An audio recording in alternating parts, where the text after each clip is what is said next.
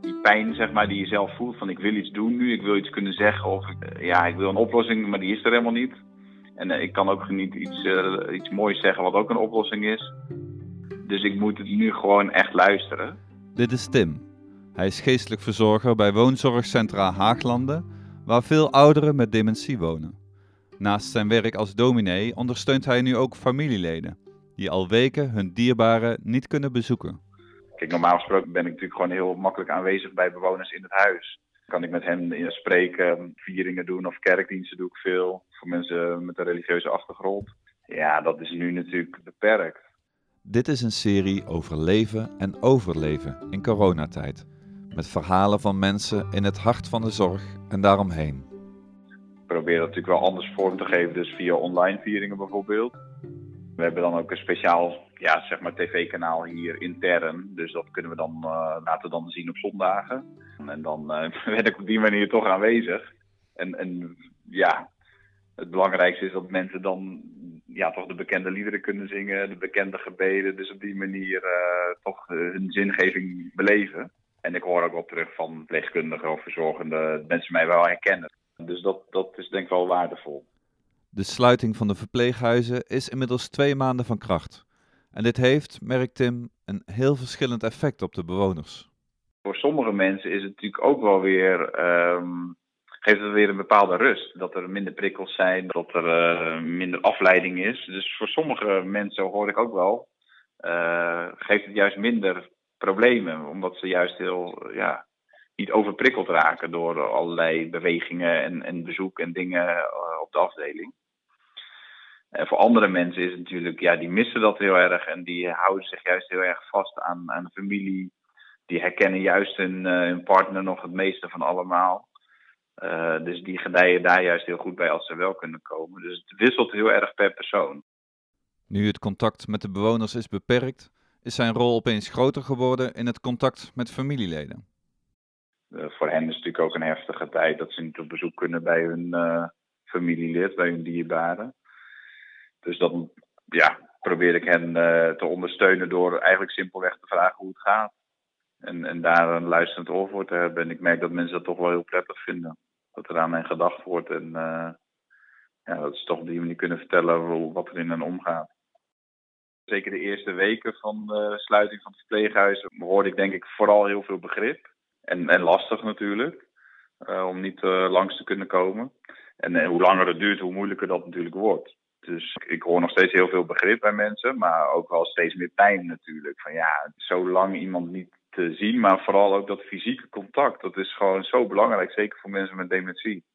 Dat je elkaars hand kunt vasthouden, of ja, sommige mensen kunnen niet meer goed zien, of soms niet meer goed horen. En dan lukt het beeldbellen soms niet zo goed. En ja, dan wil je gewoon fysiek ook uh, dichtbij zijn.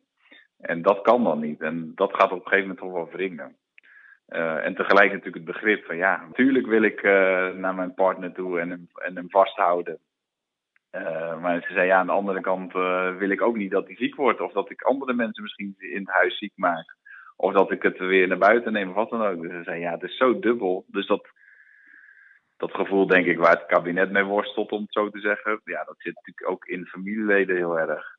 Ik spreek familieleden die, ja, die bijna blij zijn dat ze niet mogen komen, ja, dat is natuurlijk een beetje cru gezegd, maar in zoverre dat ze zeggen, ja, als, als we mochten komen, dan weet ik niet of ik wel zou, zou komen. Want ja, die zijn gewoon bang om het dan toch mee te nemen naar binnen toe.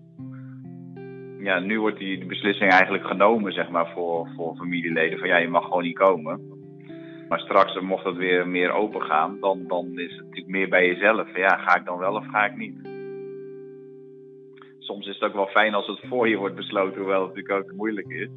Maar dat neemt natuurlijk wel, uh, ja, het morele dilemma neemt het een beetje weg. Van ja, daar hoef je dan eigenlijk niet over te beslissen, want dat wordt al voor je besloten. Wat natuurlijk nu ook niet altijd fijn is. Maar uh, straks wordt het denk ik ook wel weer lastig als je dat wel zelf moet beslissen. Van ja, wat doe ik dan? Maar natuurlijk, ja, je voelt dan natuurlijk wel die pijn van mensen. En zeker als je bijvoorbeeld familieleden spreekt en uh, ja, die in tranen aan de telefoon hebt dat mensen uh, net opgenomen worden of net verhuizen naar het verpleeghuis. Of ja, en, dan, en dan vervolgens is dat gelijk de laatste keer dat je je, je hebt gezien. Want vervolgens werden de verpleeghuizen gesloten. Het is natuurlijk sowieso al een hele grote stap voor, voor familieleden als je jouw dierbaren gaat verhuizen naar het verpleeghuis. Dus sommige familieleden zeggen ook wel van, eh, ja, dat geeft heel veel schuldgevoel. Dus had ik nog iets langer thuis vol kunnen houden. En uh, had ik nog iets langer door moeten gaan. En is mijn moeder heeft altijd gezegd dat, dat, ik de, dat ze dit niet wilde. Maar goed, hè. nou ja, dus is sowieso altijd al een hele lastige grote stap. Nou, laat staan als je vervolgens niet meer op bezoek kunt komen. Dus ja, dan laat je iemand echt voor je gevoel achter. Dan uh, moet je echt uh, heel erg loslaten. Wat je normaal ook al zou moeten doen. En dat is, ja, dat is dus, ik heb daar heel veel respect voor. Voor, voor de persoon die verhuist dan naar het verpleeghuis, die dan uh, dat moet waarmaken, zeg maar alleen. Als voor de familie, die dan echt moeten loslaten. En natuurlijk voor de, voor de medewerkers in de verpleeghuizen, die dan eigenlijk ja, bijna die rol van die familie moeten overnemen. Naast hun gewone werk. En juist doordat Tim nu meer contact heeft met het zorgteam en de familie, merkt hij dat hij een extra rol kan spelen. Als je echt een betrokkenen bent, dan zit je er een soort in. Dus dan heb je een soort kluwen van gedachten en dan is het soms moeilijk om uit te zoomen. Dus mijn rol is dan om in beeld te brengen van, goh, wie zijn nou de, de betrokkenen in deze situatie? En wat vindt elke betrokkenen nou belangrijk? Wat is nou in de situatie dat, dat, dat je iemand moet isoleren bijvoorbeeld? Uh, wat is nou voor, voor het zorgteam belangrijk? Wat is voor de, voor de bewoner zelf, voor de andere bewoners?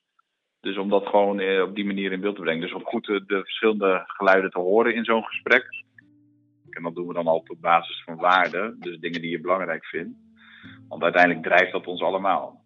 Je maakt altijd keuzes omdat je dingen belangrijk vindt, maar je kan niet alles wat je belangrijk vindt tegelijk waarmaken. Dus je moet kiezen van wat vinden we nou uiteindelijk het zwaarst wegen of het belangrijkste. Maar het helpt altijd wel om het op die manier te verwoorden. Want dat geeft ook lucht. Van, oh ja, ik, ik wil dus blijkbaar iets omdat ik iets belangrijk vind. En niet omdat ik bang ben of wat dan ook. Dat zit er soms ook achter. Maar uiteindelijk drijft me wel omdat ik iets heel belangrijk vind je moet steeds opnieuw wegen, eigenlijk dag in dag uit. Dus in deze crisis sowieso in een verpleeghuis, zeker als je op een gegeven moment besmetting hebt, moet je elke, elke dag weer gaan kijken van welke afweging maken we nu weer.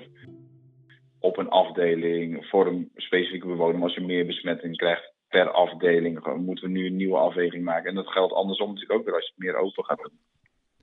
Tot slot aan Tim de vraag of deze coronaperiode hem ook iets oplevert geeft ook wel een drive tegelijk. Van ik, wil, uh, ik wil ook iets bijdragen in deze tijd. En ik wil graag, ja, dat, dan komt ook wel echt de passie van mijn werk voor mensen met dementie en, en uh, mensen daaromheen bovendrijven. Oké, nu wil ik wel iets betekenen ook. Want ja, dat, dat is ook uh, waarvoor je het doet. Voor mij is geloven belangrijk en dat ik geloof in een liefdevolle God die van mij houdt, maar daarmee ook gelijk een opdracht is om van de mensen om mij heen te houden op dezelfde manier. Zeker ook van mensen die kwetsbaar zijn.